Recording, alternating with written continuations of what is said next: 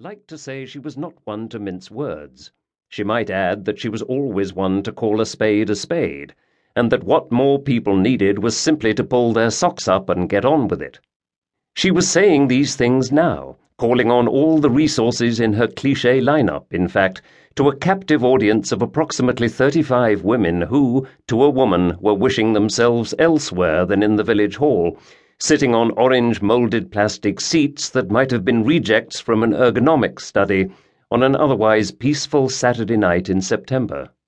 Reports of members present and apologies for absence received, Miss Pitchford had a head cold, had already been swiftly recorded. The women had stood to sing the traditional Jerusalem, if at a somewhat faster tempo than was customary. Still, they had reached this night a deep, throaty trill on Bring Me My Chariot of Fire, for so many a favourite line, unifying the straying or hesitant warblers into a mighty whole, before the effort collapsed again at I Will Not Cease from Mental Fight. Finally, reports from the Flower Show and Guy Fawkes committees had been rushed through in unseemly haste, lest they detract from the main event. Wanda Batten Smythe's address to the troops. The men of the village, upholding a time honoured tradition in the division of labour, were of course safely ensconced among the gleaming brass and cheery glow of the nearby Hidden Fox pub.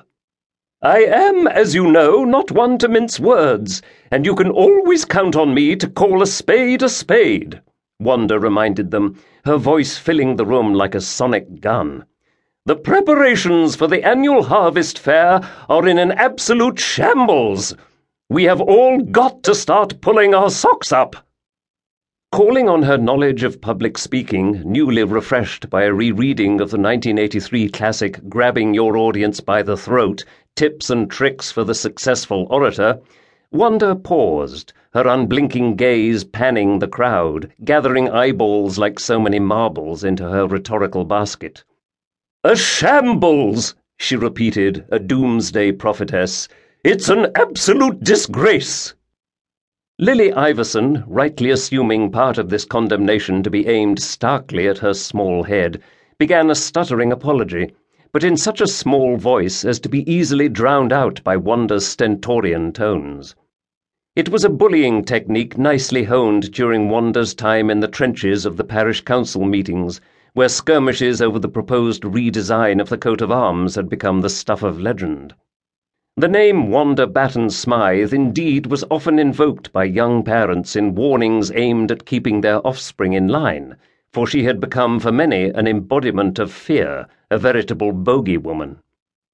Wanda now stood before the group, marshalling her resources for further onslaught, her broad, still handsome face framed by a starchy collar over a dark summer wool dress that Cotton Mather would have approved.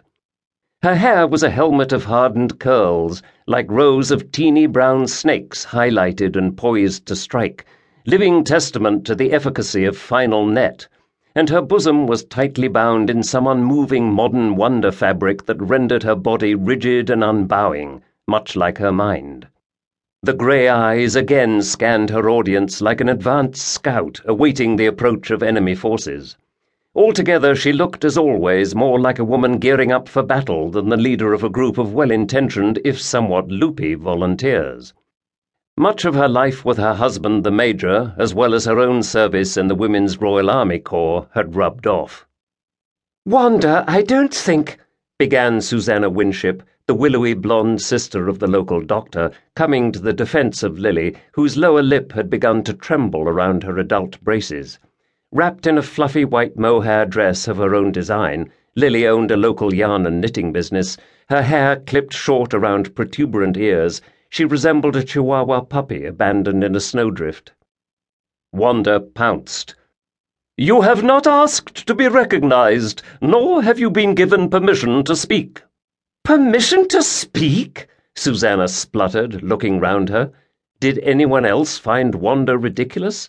They did, but no one had the courage to indicate so by word or deed, at least not to Wanda's face. Susanna was new to the village. She'd learn. Elka Garth, a grandmotherly woman in her fifties who owned the village bakery slash tea room, did exhale a soft little sigh, adjusting her thick glasses and wishing the Reverend Max Tudor would.